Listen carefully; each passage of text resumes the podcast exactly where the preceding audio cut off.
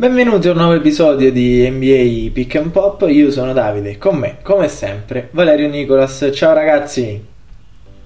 Ciao Davide, un saluto a te, un saluto a Nicolas e a tutti i nostri ascoltatori.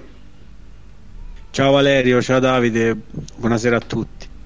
Allora, di notizie ce ne sono e io direi di affrontarle eh, divisi per conference, così abbiamo anche un po' di, di ordine. Razionalizziamo un po'. Sì, esatto, e io partirei da, da, dalla conferenza di casa del nostro amico C, quindi dalla Easter Conference. Andate liberi, iniziate da dove volete. Ah, quindi mi stai dicendo che questa puntata qui non, non ce l'abbiamo un argomento. Vediamo, vediamo, un pochino qualche impressione sulle squadre della settimana e andiamo liberi, Davide. Esatto. Facciamolo, facciamolo. Beh, io subito, subito, anche se ne parliamo, quest'anno ne parliamo fin troppo, però eh, di cosa vuoi parlare se, se, giocano così bene? I New York Knicks sono arrivati all'ottava vittoria consecutiva. Adesso io eh, seguo l'NBA dal 2003, ricordo i tempi di Alla Houston, Stefano Marbury, ricordo tempi di, quelli di Eddie Curry, vabbè, un Curry più scarso di quello che conosciamo noi sicuramente. New York, da che ricordo io, otto partite in fila non le ha vinte mai. Non so a memoria di Nico mm, se lui ricorda magari ai tempi di Melo un esploit del genere però anche questa notte eh, con la vittoria su Atlanta il quarto posto eh, per la prima squadra di New York eh, perché i Brooklyn Nets sono nettamente la seconda squadra di New York e il quarto posto dicevo è, eh, è diventato realtà. E a questo punto Nico che prospettive ha questa squadra? Perché è il momento di domandarsi e lo dicevo a Davide qualche giorno fa che lo avrei chiesto anche a te eh, è il momento di domandarsi se Julius Randle sia o meno diventata una star primaria, cioè a inizio stagione l'abbiamo fatto questo discorso, cioè scommetteresti su Julius Randle per costruire una squadra e tutti e tre abbiamo detto no. Adesso ne sono meno convinto io, nel senso la stagione di, di Randall eh, è, una perla, è una perla a New York e poi la mano di Tibodo come avevamo previsto Nico si è fatta sentire tantissimo. Sì, guarda, cosa dire, New York sta facendo una stagione fenomenale, altrettanto Randall che credo forse potrà avere qualche argomento nel magari nel premio di giocatore esatto, più, giocatore più migliorato, most improve eccetera. Però ecco, il quarto posto diciamo è tutt'altro che blindato e come avevamo detto anche qualche settimana fa, insomma, escluse le prime tre squadre del SID dell'Est, Philadelphia, Brooklyn e Milwaukee, c'è abbastanza, eh, diciamo, una gara fino all'ultima partita fra la stessa New York che ad oggi è quarta, ma c'è anche Atlanta, ci sono i Celtics e la stessa Miami, diciamo, sono tutte racchiuse in una partita e mezzo, quindi... Eh, per quanto le partite restanti non sono moltissime, ma sono comunque 15 a chi più e chi meno, eh, c'è ancora il tempo ecco, di rimescolare un attimo il quarto, certo. il quinto e il terzo posto, che sono comunque i posti più ambiti per evitare il play-in. E invece, appunto, una di queste squadre al play-in ci dovrà andare. Assolutamente. E a, a, New York, eh, Nico, sottolineerei anche come hanno azzeccato tre, tre veterani eh, per impolpare la rosa di giovani perché stanno giocando delle stagioni eh, eccezionali sia Reggie Bullock eh, che Alec Burks eh, che anche Derrick Rose che da quando è tornato ehm, da Detroit sta segnando quasi 14 punti e dando 4 assist di media portano esperienza e tantissimo tiro gli altri due perché Bullock e Burks mettono insieme quasi 5 triple a partita, ogni partita. E quindi direi che eh, le scelte anche del front office con il nuovo GM Leon Rose sono state azzeccatissime. Penso anche a, Ner- a Nerlens Noel che eh, magari è meno importante in attacco però le sue due stoppate e mezzo quasi a partita in difesa si fanno sentire questa settimana abbiamo visto anche un paio di highlights spettacolari da parte sua sì per quanto riguarda i Knicks c'è anche direi la sfortuna di aver perso Mitchell Robinson il quale forse avrebbe addirittura sai potuto contribuire. Rie- sai, se, sai se ci sono speranze che rientri? Penso di no. Non lo so sinceramente, ma si era parlato comunque di operazione, quindi, quindi... diciamo che non la vedo rosea, però ecco, non, non, comunque non saprei, era stato dichiarato, ha avuto diciamo, un intervento il 29 marzo mm. per eh, riparare una frattura al quinto metatarso del suo piede destro e non si, non si parlava di tempi di recupero, ma la vedo difficile insomma.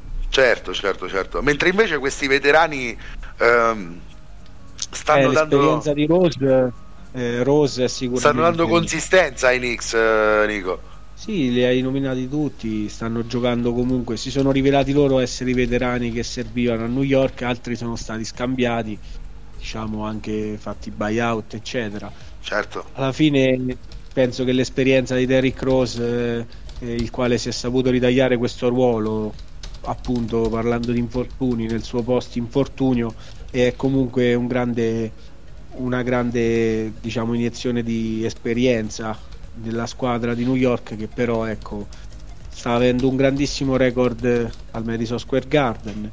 Però è comunque una squadra che fatica un attimo magari in trasferta vista la giovane età media della squadra certo. esclusi questi grandi veterani. Quindi è una squadra che comunque ha il futuro dalla sua parte e adesso senza ombra di dubbio sta attraversando il miglior periodo della sua stagione viste le otto vittorie di seguito però sì, sì. bisognerà vedere come chiudono la stagione e poi ecco gli auguro di non andare al play-in perché magari al play-in poi magari ecco ne parliamo visto siamo sempre nell'Eister Conference ad oggi è entrata una squadra che è calda non dico quanto New York, ma quasi, viste le sei vittorie di seguito. Stiamo parlando eh sì. degli... Esatto, degli Washington Wizards. Eh, eh, esatto. notte... Esattamente, Nico. Non so se sono arrivati a, addirittura a sei vittorie consecutive. Sì, sei vittorie consecutive. E nella notte una bella vittoria sui Golden State Warriors di Steph Curry. Quindi, certo, 8-2 anche... nelle ultime 10. Sì, 8-2 nelle ultime 10 e, e, tra l'altro ragazzi è la prima volta in aprile che Steph Curry segna meno di 30 punti, stanotte soltanto 18 e 2 su 14 da 3, quindi Washington che è riuscita ad imbrigliare letteralmente Steph Curry, eh, lo Steph Curry indemoniato di questo mese di aprile che poi insomma ne parleremo, eh, ne parleremo quando andremo ad ovest in questa puntata eh, che dire Nico, principalmente, principalmente ehm, credo che i meriti eh, di questo esploit di Washington siano, siano esclusivamente di un giocatore che tutti denigrano da un paio di stagioni in maniera fin troppo pesante, ma che ha alzato il tiro e l'intensità di gioco in maniera esponenziale in questi eh, ultimi 30-40 direi dopo lo Star Game Russell Westbrook intendo Russell Westbrook che è diventato questa settimana il primo giocatore della storia NBA a conseguire 25 triple doppie almeno in 4 stagioni quindi eh, va bene che le triple doppie non fanno la grandezza del giocatore ma Russell Westbrook eh, eh, eh, come si può dire non, non, sono molti giocatori che fanno della tripla doppia un, un letterale marchio di fabbrica Russell Westbrook eh, è di nuovo in tripla doppia di media, ragazzi. Sì, direi che Westbrook il suo posto nella storia dell'NBA se l'ha già, diciamo, guadagnato e nella notte ecco, sono stati 14 punti, 20 rimbalzi, eh, la vostra guard e 14 assist. Un'altra tripla doppia, cioè abbonato ormai, eh? Eh, assolutamente, infatti eh, si è interrotta così la striscia eh, del, dello chef Kerry che aveva superato anche Kobe, eh, parliamo di gare da 30 punti in fila, eh, superati 33 anni, quindi mm. si è fermato a 11 visto che nella notte i Wizards hanno battuto i Warriors E, Ma non solo, hanno limitato benissimo Kerry perché questi Warriors anche quando perdono in questo mese di aprile hanno sempre un carry da 30 o più, mentre invece stanotte veramente imbrigliato alla grande eh, in, eh, dalla difesa di Russell eh, a maggior ragione. Eh, sì, eh, probabilmente avrà influito anche un attimo, non so, la stanchezza. Parliamo di Chiaro. 10 partite a 39 di media. a 33 eh, anni. Diciamo, due partite da più di 10 triple nella stessa settimana, il mercoledì e il sabato. Ah, ah, diciamo, poi... un altro re un altro record, Nico, eh, tra le due partite da 10 triple ce n'è stata anche una da 9 attaccata a queste e in tre partite Steph Curry ha messo a segno la bellezza di 29 triple in sole tre partite, sì. chiaramente record NBA anche questo. Ma io mi... qualche foto. Scusate, mi inserisco al volo per lanciarvi un'ulteriore domanda. E... Ma secondo voi lo merita l'MVP? Steph Curry quest'anno... Eh, allora per come sta giocando sì, merita l'MVP. Le cifre tra l'altro sono le stesse identiche del 2016 quando lo vinse all'unanimità, prima volta nella storia dell'NBA. Anzi, sono anche qualcosa di meglio perché eh, però cambia, Warriors però cambia il record. Eh, eh, cambia molto il record e è per questo che non vincerà l'MVP perché come dice sempre Nico eh, questo premio si dà al giocatore che porta una squadra anche ad un grande record cioè che sia valuable ma nel record anche quindi nel merito. Eh, non soltanto ecco, cioè una squadra che tanca e ha un giocatore che magari frutta tutte e 15 le vittorie stagionali non può vincere l'MVP perché un requisito è anche l'ottimo record per questo Steph Curry non vincerà questo premio. Però il mese, il mese di aprile, cioè, anzi gli ultimi 30 giorni di Steph Curry, e io non sono un fan sfegatato di questo giocatore, ma insomma siamo al limite della poesia, anche qualcosa oltre. Sì, no, io personalmente l'avevo preso allo Star Game, il mio MVP era Jokic e credo che lui non abbia saltato neanche una partita quest'anno e per quanto sì, i Denver Nuggets magari non hanno avuto il miglior record della Western Conference, ma parliamo di una, di una conference abbastanza combattuta dove ce ne sono, ce ne sono diciamo, un paio migliori nettamente a vedere il record, ovvero Phoenix e Utah. Però mm. ecco, io lo darei a Nicola Jokic per la stagione straordinaria che ha giocato senza nulla togliere a Kerry alla sua stretch o a quella che aveva avuto Arden. Allo stesso certo. tempo nonostante cioè, ne abbia vinti già due di MVP sta giocando comunque una super stagione. Certo. Però, ecco, e al reale rivale diciamo... di Jokic cioè Joel Embiid. Sì, Joel Embiid, il quale però come LeBron stesso ha saltato delle partite e credo che questo possa essere magari una discriminante in un campionato con 70 partite 72 sì, sì.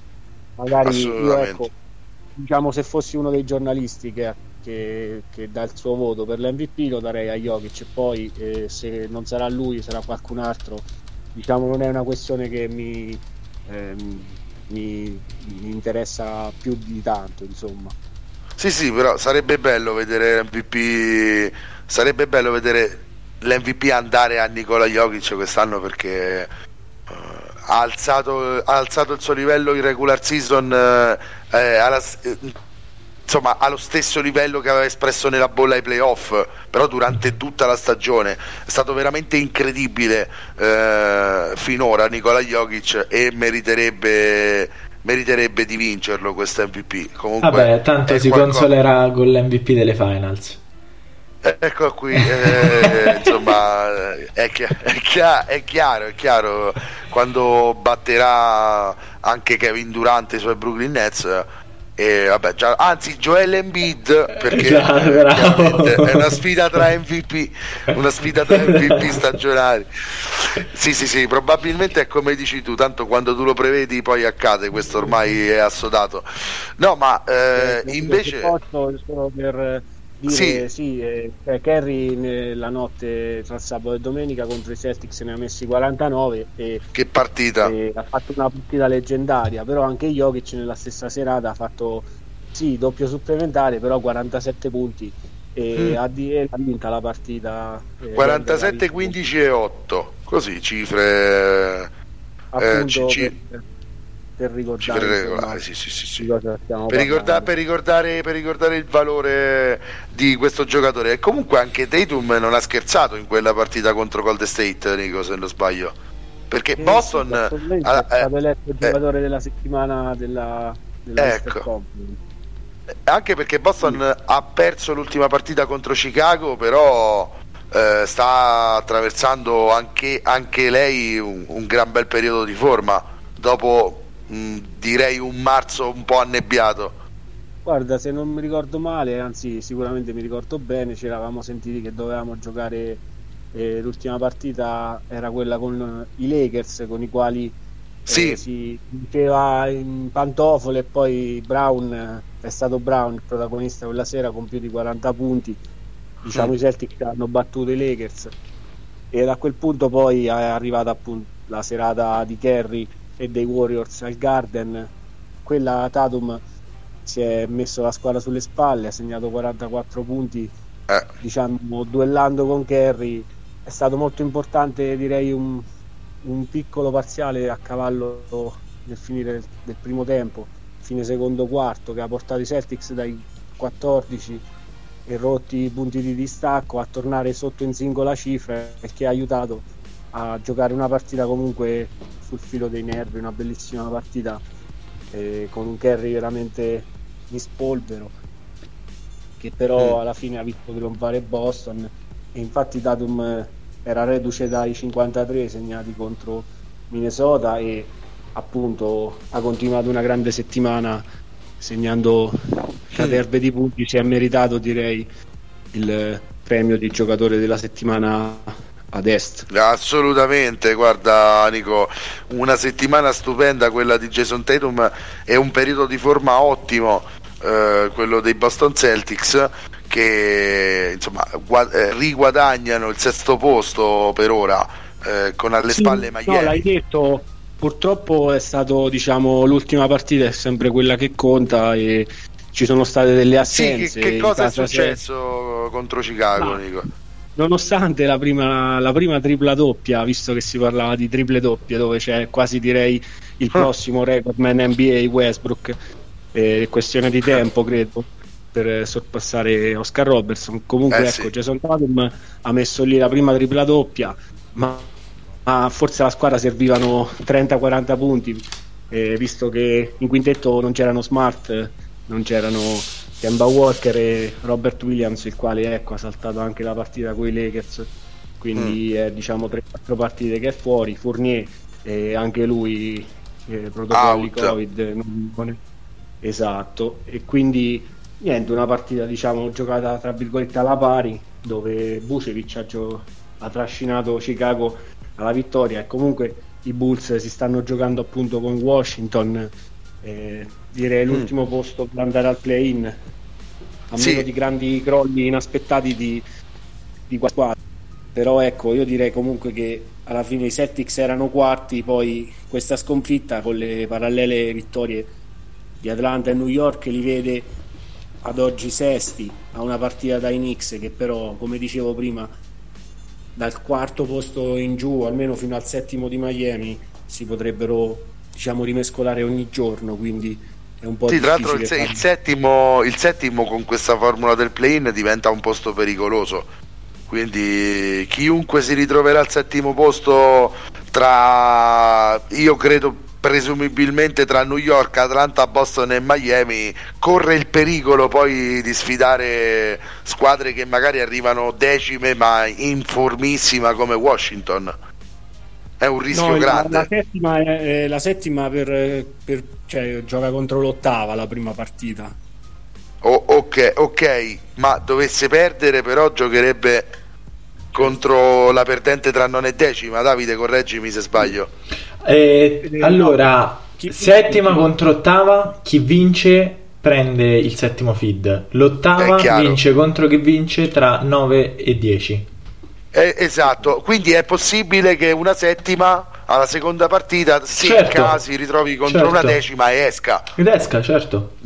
è molto bello come Sì, sì. schema, ma è anche molto rischioso, no? Cioè, per il tifoso, per il tifoso aggiunge qualcosa sicuramente. Anche alle squadre che, che sono più in fondo alla classifica aggiunge qualcosa come senso della stagione. Allo stesso tempo chi arriva settimo da quest'anno in poi gli tocca questa forca caudina, cioè questo rischio enorme eh, di poter uscire anche contro una decima. Quindi è suggestiva questa cosa e vediamo tra queste, ehm, tra queste quattro squadre chi sarà la sfortunata, tra virgolette, a dover passare attraverso questo percorso. Ma una domanda, eh, l'ultima per l'Est, poi vogliamo, vogliamo sul Pacifico e, e parliamo di Ovest. Ehm, I Brooklyn Nets, allora doveva rientrare James Harden, poi è stato costretto di nuovo fuori perché ha avuto una ricaduta, si è detto, poi io ulti- ul- negli ultimi giorni non so se sono uscite indiscrezioni sulla sua condizione di salute. Eh, Kevin Durant eh, gioca, poi salta le partite, poi eh, Irving salta per motivi personali, eh, insomma non c'è modo di vedere questi Brooklyn Nets al completo, ragazzi. Ma secondo voi è una scelta deliberata del front office o c'è qualche problema fisico? Qualco- c'è qualcosa che potrebbe ripercuotersi ai playoff? Allora, Perché se sono al completo i Nets eh, non c'è battaglia, però se dovesse dovessero esserci questi cambi di guida continui o se dovessero esserci degli infortuni che non portano a- una o due delle loro stelle a giocare ai playoff possono rischiare. allora, comincio io e poi lascio la risposta a Nicolas. E, mh, secondo me ciò che tiene vivo e- e- ed entusiasmante questo, questo campionato NBA è, è proprio l'incertezza eh, sulle condizioni fisiche di, di- di Brooklyn. Perché se i Mm. tre sono da carta, sulla carta sono tutti arruolabili, allora eh, eh, sono abbastanza ingiocabili. Però Eh, certo. io non credo che qui si tratti proprio del tipico load management, no? Cioè del tenere fuori eh, i, i Mm. giocatori per farli riposare. Qui Kevin Durant mi sembra avere ancora delle ripercussioni del gravissimo infortunio. Kevin Durant ha giocato 4 minuti contro Miami tre partite fa, poi è uscito e non ha giocato più. James Harden sta saltando partite su partite per problemi fisici, appunto mi viene... Esatto. Però mentre, James... sì, però mentre James Harden non preoccupa molto a livello di tenuta complessiva perché eh, comunque è un giocatore che non è reduce da un infortunio così logorante come il tendine d'Achille di, eh, di, di, di- Ma poi, di poi- poi ba- di base è sol- di base è un giocatore solido comunque Eh. James Harden, più di quello che sembri. Esattamente, secondo me la chiave di volta sarà ai playoff. Ancora una volta ci ritroviamo qui a ripetere questa regular season.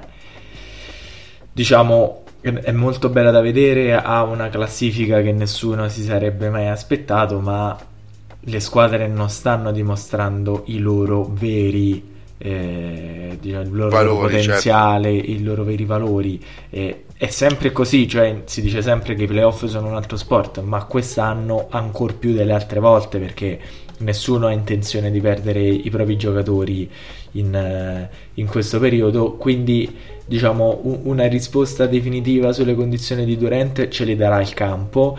Secondo me si sta anche cercando di mettere sotto, la, sotto il tappeto una condizione fisica che non è per niente ottimale di Durant. Ecco, Cioè, eh, Harden, me- Harden non tocca, Harden non tocca il campo da- dal 5 aprile, sto controllando ora, e, e no- e appena 4 minuti non aveva giocato anche delle partite prima, Durante praticamente non è sceso mai in campo in questo periodo, insomma, eh, chiaramente non lo so, vor- vorrei Sì, sapere poi anche... il fatto, tra l'altro aggiungo una cosa prima di lasciare il, eh, Sì, il- sì. la parola a Nico è comunque nonostante queste assenze eh, la posizione in classifica è, è sempre quella che è eh, con, eh, con Ma sì, perché il roster è ottimo. 39-20 quindi questo fa capire che eh, i Nets sono ultra competitivi anche senza, anche senza Durant Eh, lancio una provocazione forse era importante prendere ehm, James Harden quest'anno non tanto per strafare e buttare giù la Lega, ma forse perché una delle due stelle non era a disposizione, il front office lo sapeva bene. Sì, probabile. Anche, ecco, adesso ho trovato il 29 di marzo Arden ha giocato la sua ultima partita, diciamo, completa.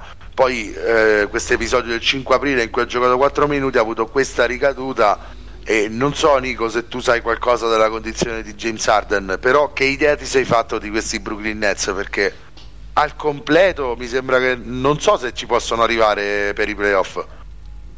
Eh, non saprei cosa dirti, c'è stato un update che diceva che Arden ha avuto un setback, quindi un passo indietro nell'infortunio e sarà fuori eh. indefinitivamente e loro a, a, aggiorneranno a quando sarà il tempo appropriato, quindi eh, diciamo non c'è, Arden eh, non gioca durante Arden non c'è.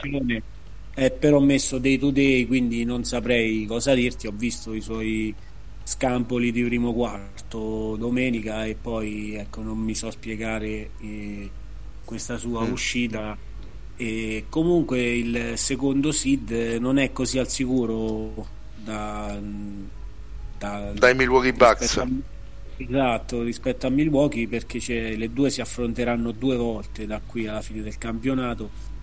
E, e non so eh, se la giocheranno perché Milwaukee ad oggi è a tre partite e mezzo però con due scontri diretti bisogna sempre vincerli. Però ipoteticamente sarebbero lì se andrebbero magari a giocare per, certo. per il posto 2 e 3 vediamo appunto se a far compagnia a Irving ci sarà poi magari Arden o Durante prima possibile diciamo un po' la situazione che hanno dell'altra conference i Lakers che magari sono un attimo diciamo più interessati alla situazione in infermeria magari però quella... mentre, mentre, Nico per i Lakers diciamo un, un, un traguardo no? e, entro il quale rientreranno le loro due stelle c'è e presumibilmente almeno di, a meno di eh, passi indietro come è successo a Arden di questi due eh, li avranno per i playoff a Brooklyn. Questo no, cioè la situazione è molto fumosa. Anche il front office ha detto bene Davide eh, quando ha detto forse il front office sa molto più di quello che sappiamo noi. Lui lo diceva eh, per la condizione di Durante ma si può fare benissimo il paragone anche per Arden. Cioè forse, forse loro sanno più di quello che sappiamo anzi non forse eh, al 100%, al 100% loro sanno qualcosa di più c'è qualcosa di più, ecco, questo voglio dire. Che sappiano qualcosa di più. Questo è scontato. No, ma che ci sia effettivamente qualcosa di più, che ci sia effettivamente no, qualcosa di più. Non avrei da dirti, solo il tempo ce lo dirà. eh, ecco, eh, se eh, ci sarà un po' di tempo sapremo rispondere a questa domanda. Ad oggi ti posso dire sono supposizioni, non ci sono ancora dei diciamo dei fatti dietro. Poi il tempo potrebbe darti ragione se ecco, James Harden è fuori indefinitivamente, incredibile. Magari come Garnett nel 2009 si tornerà, si tornerà e poi non tornò. Capi- anche come Derrick, Rose, come Derrick Rose l'anno in cui c'era Bellinelli, se ricordi anche no? a Chicago si torna, si torna, ai playoff torna, primo turno passato, beh torna per il secondo e poi non è tornato, non è quella stagione chiaramente se, non era pronto, però Chicago tirava e tirava la corda no? anche per una questione mediatica. Esatto, e questo, cioè, mh, è per questo che dico che secondo me l'acquisto di Arden non è stato una cosa per strafare, cioè non è stata la ciliegina sulla torta, è stata una colonna messa perché altrimenti si, si rischiava di arrivare con un all star e non con due. E, il fatto è che anche Arden però sta passando dei, dei, dei periodacci. Sì, però, però come detto prima di Arden, eh, diciamo per i playoff, non, cioè dovrebbe capitare proprio una sfortuna, capito? Non è una, una, una fragilità strutturale. Eh, eh, sì, sì, no, non so, non so la condizione di fisica del Barba. Uh, se, se, è in buona condizione fisica, il fatto che possa infortunarsi uh, ai playoff, insomma, è più duro sicuramente della media dei giocatori eh, è di, è, non è injury prone come giocatore, però in questo momento sta attraversando questo periodo in cui si tende anche un po' a nascondere la sua condizione fisica e, è decisamente l'anno mediaticamente peggiore per Arden secondo me. Poi le cifre parlano sempre di un giocatore pazzesco e, e speriamo di averle ai playoff. Poi eh, sì, a Brooklyn. Guarda, dire, però, eh, cioè nel, nell'injury report eh, Durante è dato day to day, Arden invece è out, quindi probabilmente tornerà prima Durante in eh, campo. ma Durante, Durante è day to day, ma è sempre, sempre questionable per i motivi che ha detto eh, Davide, cioè viene viene da un tipo di infortunio e ha una struttura fisica che non ti mette mai al sicuro. Sì, però diciamo che secondo me giocherà prima Durante di. Cioè, chiaramente, sì, sì, su questo sono d'accordo. Poi, Nico, eh, vorrei, lo so che non hai pronto niente, eh, però vo- vorrei che spendessimo un paio di minuti anche sul ritiro di Marcus Aldridge, che credo sia stato uno dei lunghi più iconici degli anni 10 eh, di questa NBA. Eh, se, se, hai un ricordo, qualcosa su questo giocatore, perché meri, merita chiaramente che ne parliamo qualche, qualche secondo almeno. Guarda, io ecco darei ragione a Lillard che aveva parlato di ritirare la sua 12 a, a, al, a, al Moda eh, Center. certo, insomma. sono d'accordissimo anch'io. Direi che ha tutte le ragioni Lillard era rookie quando la squadra era ancora la squadra di Lamarcus Aldridge il quale ho letto una statistica in, eh, nelle prime due partite di playoff, eh, credo 80 e più punti, come lui, Jordan e qualcun altro, insomma, non, eh, non qualcosa che capita tutti i giorni, credo fosse una serie, forse ancora, no, eh, Col- senza col- col- Roy, con, Houston? No, no non, non, non, parliamo già di quelle serie no, lì. No, credo fosse prima, credo fosse prima, non so se c'era ancora Brandon Roy oppure se fosse diciamo una serie di playoff dopo eh, la, l'addio di Roy e con il solo Aldridge diciamo i vari, non so, Batum, Batum e Rudy Fernandez. Sì, eh, diciamo fece 40, adesso lo vado a cercare, lo trovo, però fece più di 40 a gara 1, più di 40 a gara 2. Comunque, eh, diciamo in eh, post medio un professore, uno che diciamo eh, fare canestro dalla media, penso uno dei, dei migliori, dei migliori di sempre. Pick and pop che mi ricordi, almeno di quelli che ho visto. E comunque, ecco, uno dei migliori della storia dei Blazers. Io mi auguro che ritireranno la sua maglia. La sua maglia. Eh, credo, eh, sì, fu scelto al draft di Andrea Bargnani, se non mm. ricordo male. Sì, fu scelto, fu scelto al draft di Andrea Bagnani. Eh, mi sembra con Chicago, credo. Mi, mi, Chicago, mi sembra anche a me. Darius Thomas e, lo, e Portland da Marcus Aldridge, insomma, credo abbia vinto eh. anche il rookie dell'anno. Probabilmente. Sì, ma credo che abbia vinto Portland quello scambio. Eh, diciamo di sì, però Tyrus Thomas credo che l'abbia per... ci è andato. Tyrus Thomas, no vabbè che, cosa, che, che giocatore hai tirato fuori? Una, una, numero due tra le più scarse di sempre, eh, Tyrus Thomas. Vabbè, no, no gara delle scher- schiacciate. Gara delle gara schiacciate. Delle schiacciate slam dunk. Vabbè, però Portland Aldridge e tanta... Hall e tanta Fame Aldridge. Eh, no, vabbè, eh, no, non so no. se abbia i requisiti per l'Hall of Fame, però and- andavano spesi, insomma, ripeto, questi due minuti ehm, per la Marcus che ha riscontrato un problema cardiaco proprio mentre giocava la sua ultima partita. Non so se con i Lakers è stata l'ultima partita di Aldridge. E vabbè, eh, non mi ricordo. Comunque, da quel momento in poi, adesso è di dominio pubblico. Chi ci ascolta lo sa, insomma, quello che è successo. Era soltanto per ricordare un grandissimo giocatore che insomma gli auguriamo una grande fortuna anche fuori dal campo. E, Davide, se tu allora, sei d'accordo, io direi di passare, sì, di passare a ovest e ri- riprendo subito l'argomento infortuni perché a quanto pare eh, stanotte eh, dovrebbe tornare Anthony Davis. Appunto, lo dicevamo pochi minuti fa, Anthony Davis è prontissimo al rientro, eh, non so se sia prontissimo fisicamente però è pronto a rientrare, l'abbiamo già visto comunque in divisa eh, e non in borghese la scorsa partita, quindi erano tutte le prove tecniche del caso, sì, probabilmente rientrerà nella prossima e, e LeBron James dovrebbe rientrare in un paio di settimane, quindi adesso è il momento di testare anche Drummond in campo con questi due giocatori.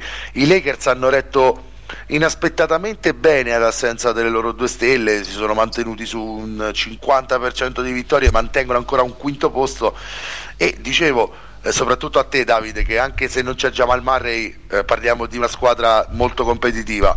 Eh, il primo turno se si dovesse concludere così sarebbe la finale di conference dell'anno scorso cioè eh sì. Denver Los Angeles Lakers. Sì, sarebbe la finale di conference e il, il risultato mh, mm, non lo sarebbe totalmente aleatorio perché eh, bisogna vedere i, i, Nuggets senza Murray e bisogna vedere come rientrano LeBron ed AD all'inizio dei playoff al primo turno.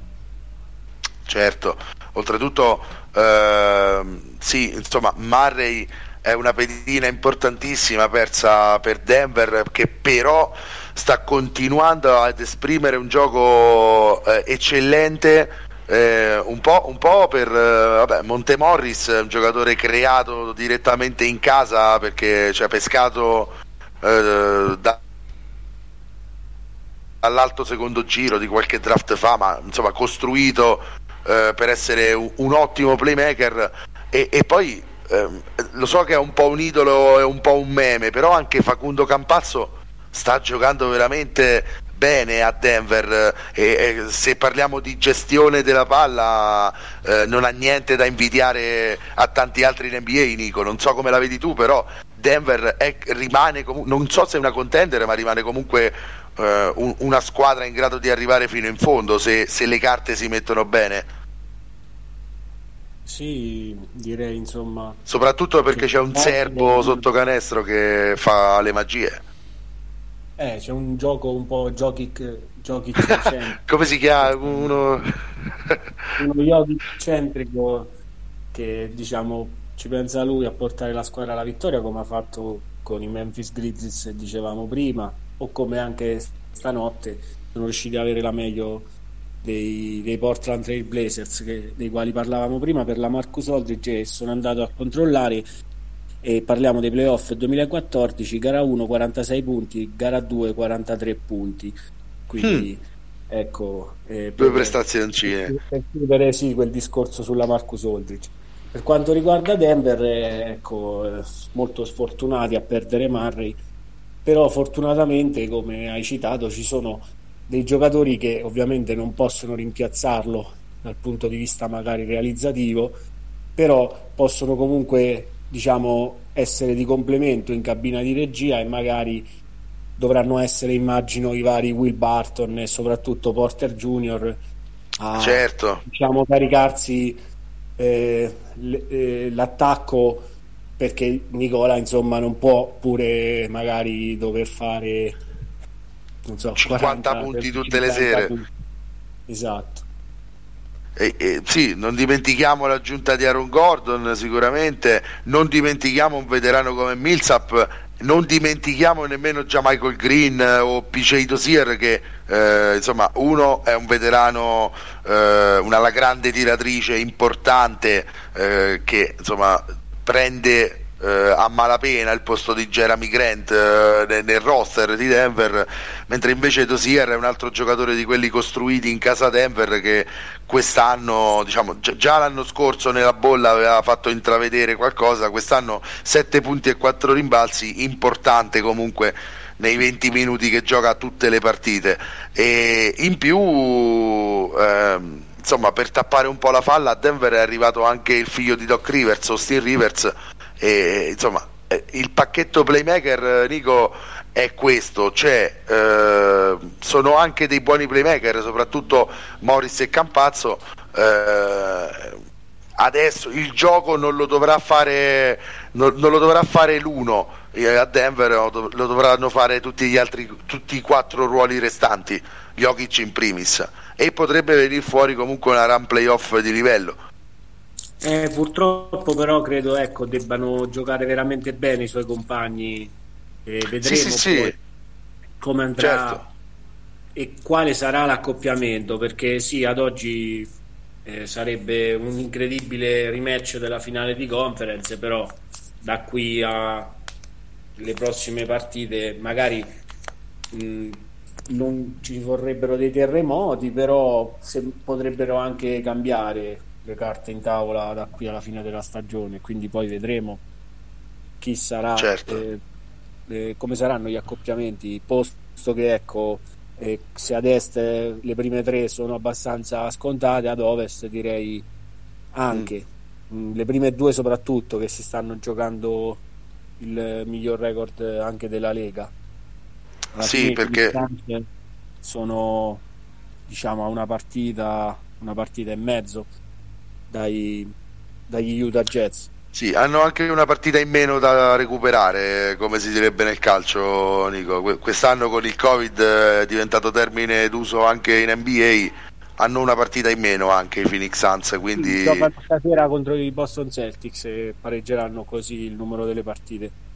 Ecco, con... eh, ecco, ecco, ecco. E, e Phoenix, eh, ragazzi, è un'altra squadra che l'anno scorso aveva già fatto intravedere un grande progetto di giovani e, e, con un allenatore in fiducia comunque che gode della fiducia della sua squadra come Monty Williams.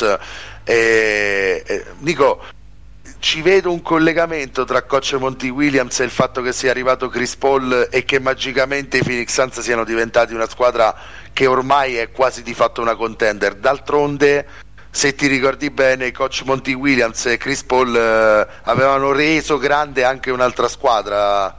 Sì, possiamo uh, chiedere a Bellinelli forse. Dobbiamo eh, Bellinelli ne sa qualcosina. Magari se lo ricorda che Chris Paul eh, diciamo, gli serviva degli assist abbastanza... Qualche, qualche assist, eh, sì. Qualche assist per qualche tripla magari. E sì, quella era la connection, infatti eh, credo sia stato un ottimo eh, un ottimo diciamo, movimento da parte, de, da parte di Jumaine Jones che è il general manager dei Phoenix Suns. Jumaine Jones che vecchia gloria. Che spettacolo ecco, Jumaine Jones. che dire. Mm, i Phoenix Suns ecco immagino che stasera probabilmente potrebbero avere la meglio dei Celtics che ripeto sono un po' incerottati e bisogna fare la conta di chi è venuto a giocare stasera poi si farà, mm. vediamo chi c'è e chi non c'è. Però ecco, i Phoenix Suns sarebbero ipoteticamente a mezza partita o comunque una partita e mezzo d'aiuto, quindi si giocano il miglior record della NBA, direi, visto che ad est ci sono quelle C'è 3 poco da fare in più.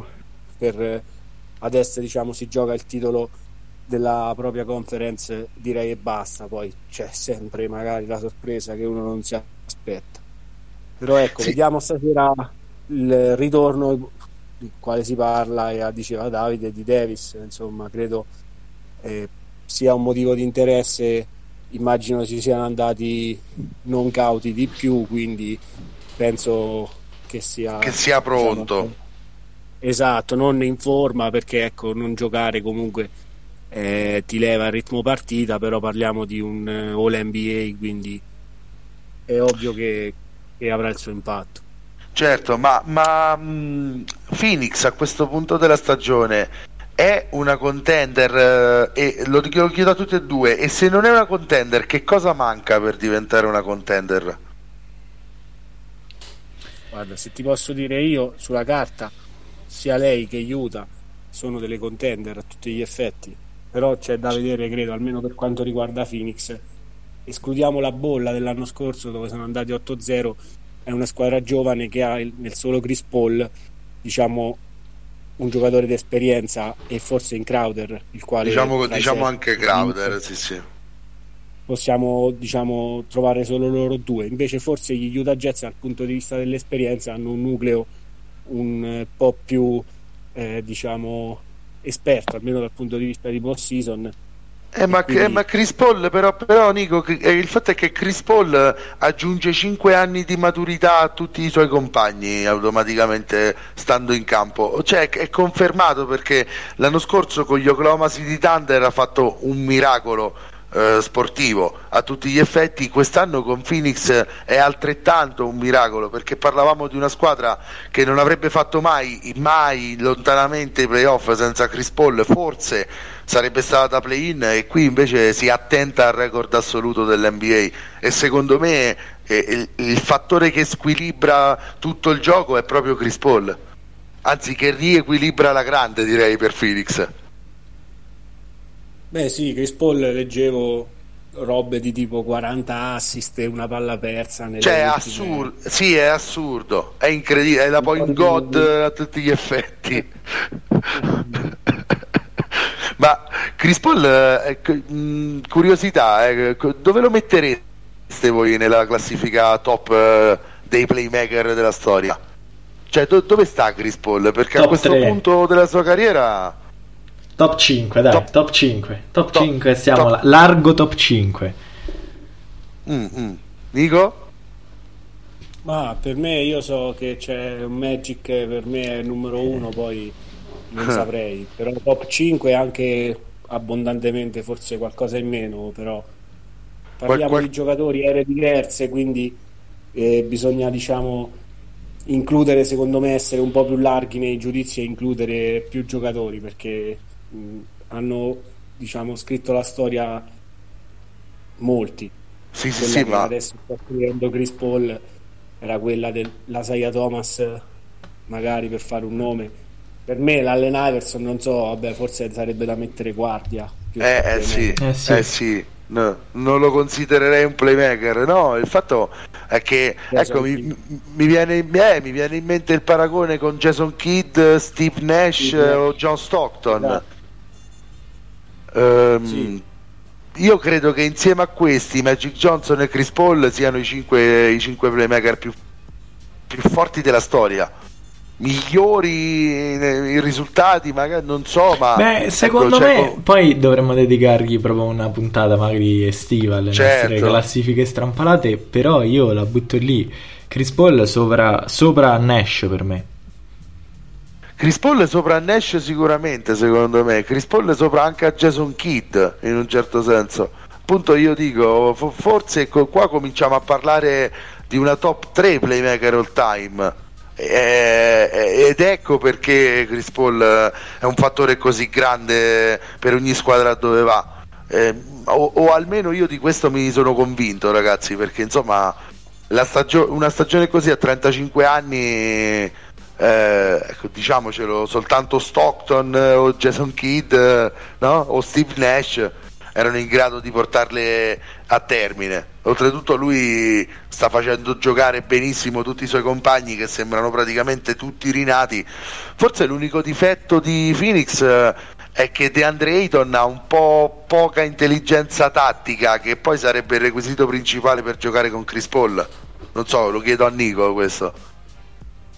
Ma io sinceramente il ragazzo lo vedo comunque che, che dà tutto, che gioca no io, invece, no, io invece vedo che 15-10 è quello che fa, fa fisiologicamente col suo fisico da, eh, da alieno. Cioè nel senso 15-10 mi sembra il minimo che, che DeAndre Ayton possa fare con quel fisico. Capisci che voglio dire? Che, che eh, sfruttando un po, di, un po' più di intelligenza tattica, ecco, ha poco senso del posizionamento, eh, ha poco senso del gioco in campo. O almeno, o almeno, questa è l'impressione che ho io. Secondo me, accanto a Chris Paul, eh, affinasse l'IQ cestistico, andrebbe tranquillamente con cifre superiori. Scusa eh, se ti ho detto prima la mia opinione, ma così ti fai un'idea di come la penso. Ma sinceramente mh, io credo, ecco, uno, eh, ti dico l'anno di nascita 1998, comunque parliamo di un ragazzo, di un ragazzino ancora, secondo Chiaro. me. Quindi, eh, direi che c'è anche le statistiche non valgono poi così tanto perché magari si poteva fare numeri migliori l'anno scorso, due anni fa, perché eh, la squadra era quella che era, adesso il talento diciamo più ridistribuito e tipo di gioco di squadra con Chris Paul in primis ma anche con Devin Booker che lo stesso ha lasciato diciamo, dei tiri a favore del, del progetto di giocare diciamo, di squadra. E io credo che il risultato sia quello che conta alla fine. Poi ovviamente ragione sul fatto che ci sia ancora ampi. Ma io, io lo sto dicendo per renderla. Io sto dicendo per rendere Phoenix una contender.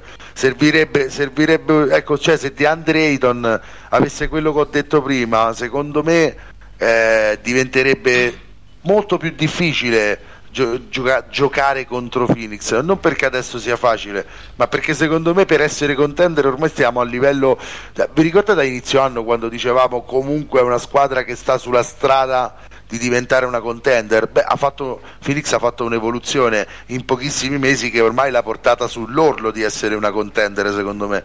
Quindi ormai siamo a livello di dettagli da migliorare.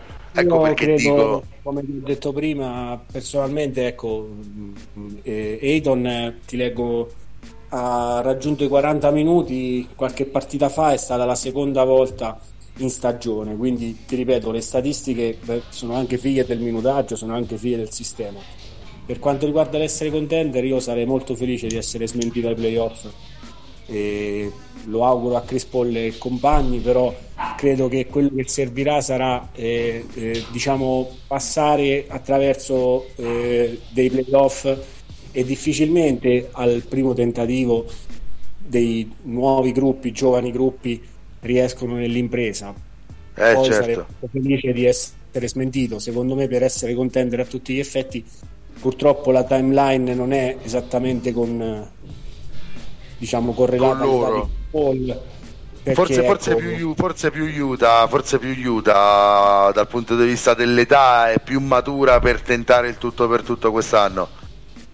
credo più che altro perché abbia già passato qualche esperienza di playoff anche diciamo dura, anche spezzacuori come l'anno scorso, magari Certo. ha già sperimentato diciamo quelle dinamiche di partite dentro fuori, eccetera, eccetera. Però io spero vivamente che Phoenix mi sorprenda e mi smentisca. Questo sarei veramente felice di, di, di avere sbagliato. Sì, sì, sì, questa- ah, Vabbè, credo ah, sia anche la squadra simpatia di quest'anno, no? Sì, Phoenix. moltissimo, sì, tantissimo, esatto. È la squa- Così come New York eh, è di gran lunga la squadra simpatia est. Senza dubbio perché e, e- e in un certo senso in questo periodo anche Washington è diventata un po' una squadra simpatia. Beh, beh, i, motivi, i motivi si, si comprendono perché insomma la run disperata che sta cercando di fare Washington per agguantare i play-in eh, e non chiamare la stagione totalmente fallimentare è anche apprezzabile per chi è, per chi è appassionato di, di- di NBA. No, eh, ecco, eh, sì, dicevi Utah ha sicuramente più esperienza, ma io, eh, più esperienza playoff, ma io parlavo anche di età, Nico, ah, e anche Davide, eh, nel senso su Utah ne abbiamo già parlato, infa- infatti un- sarà una parentesi di un minuto, però anche un organico con la giusta età perché eh, si parla di eh, una ste- la stella primaria eh, di 24 anni e quindi sull'orlo di esplodere anche come maturità, tutti gli altri sono più vicini ai 30 eh, o, o l'hanno già superati, quindi è anche un po' una sorta di ultimo treno per, per tanti di Utah, ultimo, penultimo, ecco, questa è l'impressione, no? Che siano un po' più pronti mentalmente sicuramente. Sì, assolutamente. Diciamo, ecco, se sono stati sfortunati a perdere Mitchell nell'ultima settimana, e infatti hanno perso a Los Angeles. e- Come sta Mitchell, Nico? Mitchell, eh, eh, diciamo, sei giorni fa o quattro giorni fa era stato dichiarato mh, che s- sarebbe stato valutato di lì a una settimana, quindi immagino nei prossimi giorni si saprà qualcosa. E non Ok. credo insomma, ci siano grandi allarmi, ma eh, non saprei, potrei anche sbagliare. Comunque, Certo. ecco, dicevo, hanno perso con i Lakers e poi li hanno battuti, era eh, un, un doppio confronto e hanno vinto stanotte con Houston come stavamo dicendo, se la giocano fino all'ultima, direi, con, con Chris Paul e i Suns per, per il seed numero uno della Western Conference. Sì, e invece scendendo eh, molto eh, nella classifica della Western Conference direi che l'ultimo argomento di, di, di giornata è il mese incredibile di, Steph- di Stephen Curry che praticamente ha riportato i suoi Golden State Warriors da una situazione disperata perché erano 25-30 in caduta libera, sembravano un po' i Toronto Raptors dell'Ovest, no? E poi è arrivato questo, soprattutto questo mese di aprile finora di Stephen Curry che eh, ha, sc- ha, scombinato completamente le carte, ha piazzato là tantissime partite eh, sopra le 7-8 triple, eh, ha riaggiornato chiaramente come al solito tutti quanti i record, anche quelli di logica. E a questo punto Golden State, eh, Golden State che sembrava due settimane fa indirizzata eh, a tornare di nuovo in lottery, a questo punto invece sembra vogliano provare a tutti i costi a strappare un posto ai play-in. E allora a questo punto quali sono le prospettive di questi Warriors se Kerry continua ad essere così e non si infortuna chiaramente? Davide? Valerio, ho perso, ti ho sentito a scatti, non ho capito la domanda. Ah, perdonami, no, dicevo... Ah, ok, Nico e rifaccio comunque la domanda riponendola anche a Davide sperando che mi riesca ad ascoltare. Dicevo Valerio diceva insomma quali sono le, le prospettive per questi Warriors eh, che sì hanno diciamo dovuto ricorrere al miglior carry in formato MVP eh, perché questa questi ultimi due settimane diciamo di questo stiamo parlando di un giocatore ha esagerato ragazzi sì, assolutamente. Si è elevato sopra tutti gli altri per rendimento e per prestazioni balistiche, possiamo dire, perché eh, era appunto, dicevamo prima, eh, a 11 eh, trentelli consecutivi e comunque alla non più veneranda età insomma dei 30 scollinati non l'anno scorso quindi parliamo di, di un campione assoluto e l'avevamo citato perché ecco, aveva sorpassato eh, Will Chamberlain come miglior realizzatore degli Warriors e, e non si è fermato lì, ecco, ha continuato a trascinare la squadra e sinceramente credo che non direi non esiste la sicurezza, però immagino che al play-in Kerry e compagni li vedremo stando sì, al record. A, que- a, questo punto sì, anche perché ehm credo proprio che New Orleans con la settimana passata si sia giocata le ultime speranze residue di questa, eh, di questa stagione, quattro sconfitte consecutive che li allontanano decisamente anche dai San Antonio Spurs. Adesso non ricordo Nico, ma tre o quattro, tre partite e mezzo di distanza, insomma la vedo un po' difficile a meno che gli Spurs... Ecco, a meno che gli Spurs non si suicidino letteralmente, ma a questo punto arrivati a questo punto della stagione eh, ha senso continuare secondo me eh, a, a, provare ad inseguire il sogno play-in? Ecco New Orleans si è giocata quindi le ultime chance residue soprattutto sprecando nei finali con scelte offensive strane come dare la palla a Bledsoe per la tripla finale di non mi ricordo quale partita o una difesa scellerata di Lonzo Ball che preferisce eh, non concedere i due punti per concedere la, le triple comode ecco. Eh, diciamo che a New Orleans il talento sarebbe anche meglio distribu- molto meglio distribuito che a Golden State eh, Nico.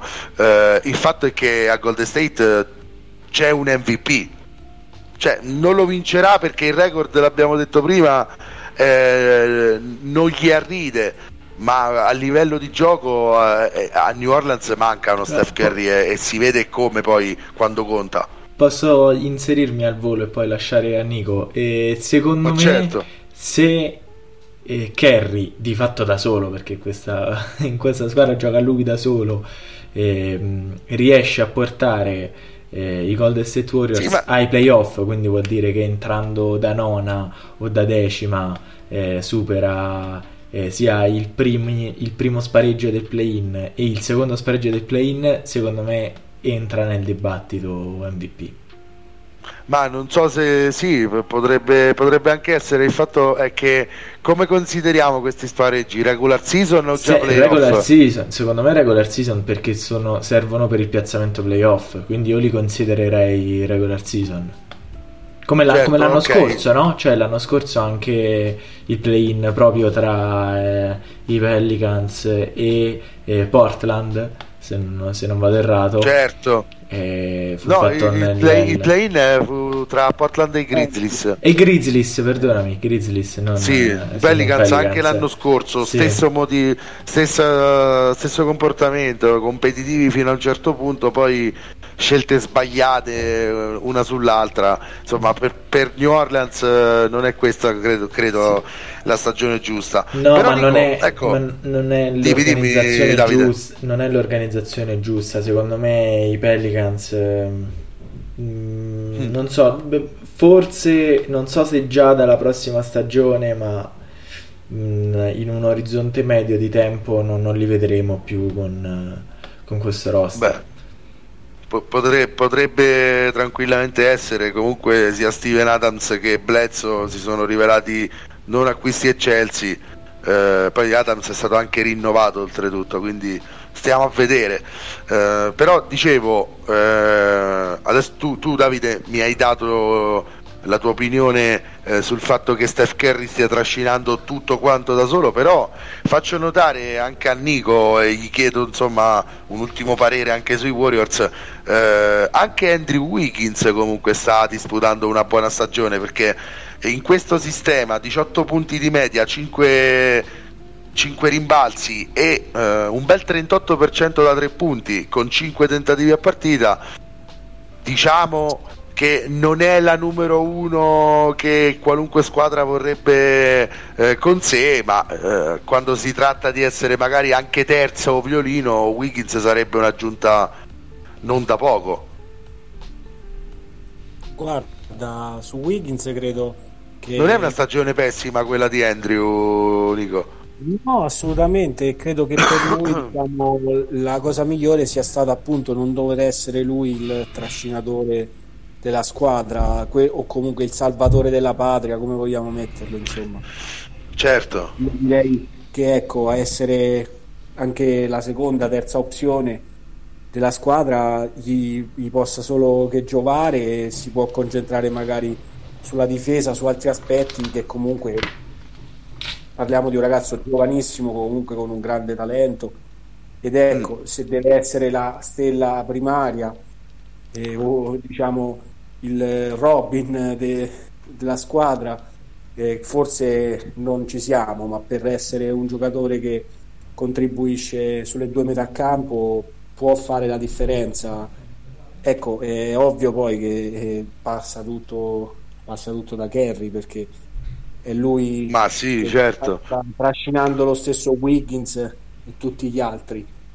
Alla fine, per chiudere il discorso, credo che New Orleans la matematica gli dà ancora qualche piccola speranza, però mi sono d'accordo con te, sarei sorpreso di vederli magicamente al play-in. E sì. diciamo, il problema è più che altro nella giovane età e nei miglioramenti che sembrano un po', diciamo, quantomeno lenti nel, mm.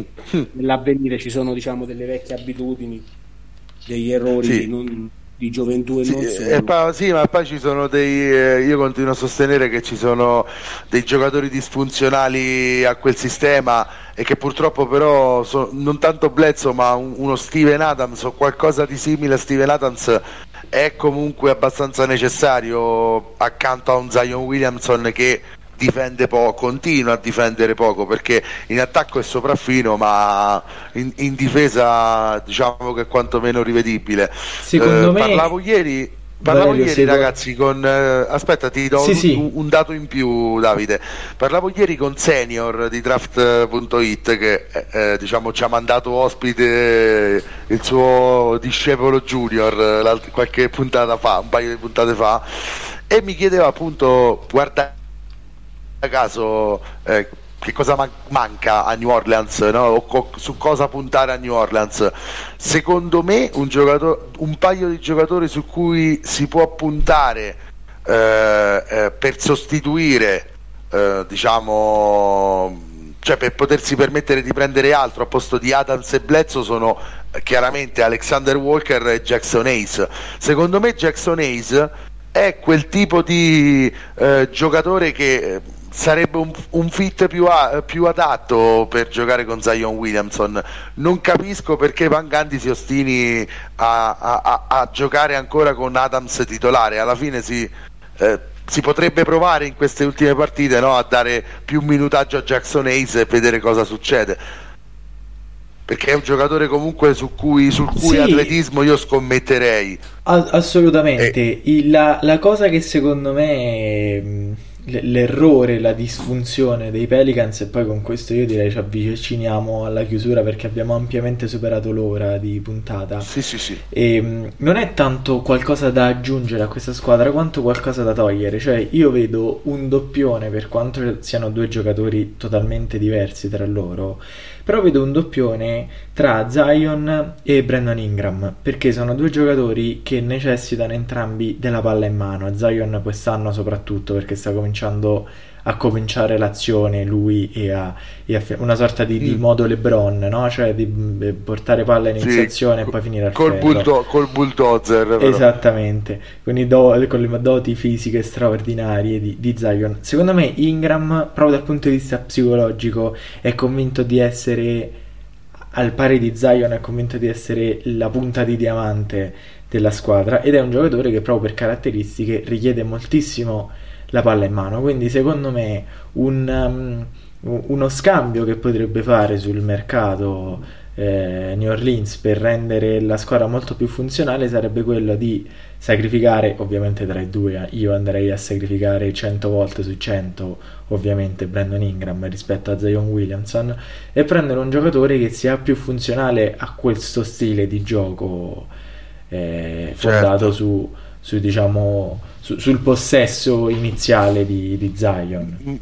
Sì, anche perché di fondo ehm, eh, vorrei eh, io insomma con questa direi che concludo, passo la parola a Nico eh, per, le, per, per, le, valutazioni finali dei Pelicans, ecco, eh, però non credo che nell'NBA di oggi eh, ci si possa permettere di giocare ehm, con i due lunghi che non tirano nessuno dei due, una guardia come Blezzo che tira male da tre. Non credo che ci si possa. Per... E, e un tiratore da grandissima mole come Brandon Ingram, hai ragione, effettivamente eh, Davide su questo concetto qui, cioè sul fatto che comunque Ingram ca- calamità ne- nelle sue mani tantissimi palloni e tantissimi tiri. Ecco, un insieme così disfunzionale di non tiratori e tiratori rivedibili non è sostenibile nell'NBA di oggi, Nico. Eh, insomma, nel quintetto di, di Nola l'unico tiratore che tra l'altro è costruito e non è un tiratore naturale è Alonso Ball che quest'anno tira da tre abbastanza bene, però ecco, è l'unico nel quintetto che, che, che, ha questi risultati. Sì, direi anche Ingram. Però sì, sì, però una è una mole tiri, enorme. Avendo una, una, mole di tiri molto, ecco, sì, eh, eh. molto ampia, quindi eh, direi che hai centrato in pieno eh, il, il punto probabilmente. E vedremo poi visto che sembrerebbe insomma abbastanza eh, conclusa la stagione, eh, a meno di, di, di sorprese, di incredibili diciamo, crolli sì. di San Antonio o dei Warriors, ma non, non li vedo. Non credo, non credo. Non mi sembrano all'orizzonte. Però ecco, quindi i Pelicans, io tra, tra i due doppioni, ecco, direi più Bledsoe eh, che mi sembra sempre il capo espiatorio sia ai Bucks che adesso a, eh, perché non dovrebbe giocare titolare perché non dovrebbe essere un titolare su cui uno scommette. Eh, se, io sono, sono, convinto che tutti i giocatori se fossero messi nel loro giusto ruolo sarebbero apprezzabili. Bledsoe è un ottimo giocatore è un ottimo difensore ma non è un titolare di una squadra che punta ai playoff. Non lo è. Sì no eh, vedremo. Magari ecco anche la gestione di Van Gandhi non è stata no. diciamo, ehm, no.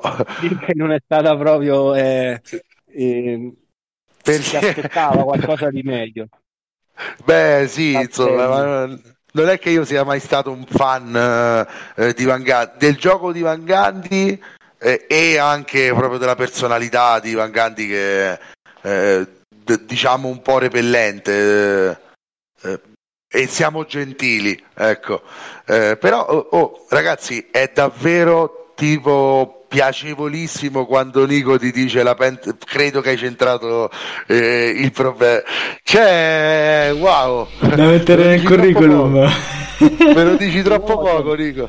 no, no, me lo dici troppo poco diciamo, capito? viene, eh. sinceramente la penso come te su, su questa forse disfunzione dei Pelicans che magari ecco potrebbe essere la chiave ma potremmo tranquillamente sbagliare e magari la semplice esperienza, il fatto di maturare porterà questa squadra senza movimenti, sembra difficile, però magari mm. porterà un domani eh, mm. ai playoff, ai play-in. Eh, questo è tutto da vedere. O, alla, ri- o, alla, ricollocazione, o alla ricollocazione a Seattle. Che ne sai? no, vabbè, dai, si fa per giocare. Si fa per scherzo, per scherzo. Eh, hai visto mai? No, no, vabbè, però non credo che sia questo, non, non cre- almeno non a breve termine, il destino di, di New Orleans. Eh, insomma, tifosi di Pelicans, non vi preoccupate di questo. Eh, però eh, è una squadra che rischia di... Io invece mi preoccuperei. un pochino, sai, no, io mi preoccuperei a Sacramento prima o poi perché Sacra- Sacramento anche quest'anno, anche con un roster bello, perché io ci puntavo quest'anno su Sacramento, niente. Purtroppo c'è qualcosa, c'è qualcosa che non va proprio nella struttura di Sacramento, non, non, non credo che sia una questione di giocatori. Non credo proprio perché voglio dire, i giocatori adesso ci sarebbero anche. Eh, forse è un ambiente, forse, forse è l'ambiente che funziona poco. Comunque ragazzi, io vi, vi, risposte telegrafiche perché stiamo chiudendo, abbiamo superato l'ora e un quarto. Ok. Che cosa che risposta vuoi?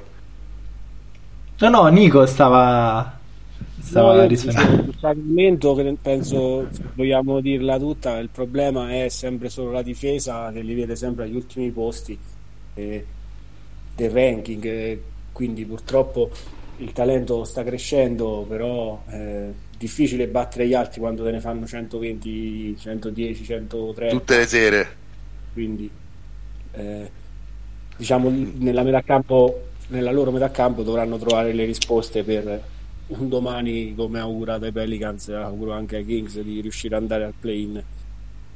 Certo, certo. Ah, basta, basta, Davide, abbiamo, abbiamo finito Davide. allora ragazzi io vi do appuntamento a giovedì prossimo per il nuovo episodio di I miei pick and pop. Ringrazio Nicolas e ringrazio Valerio e ci riascoltiamo. Buon basket a tutti. Ciao Davide, ciao Nico, un saluto a voi e, e un saluto ai nostri ascoltatori.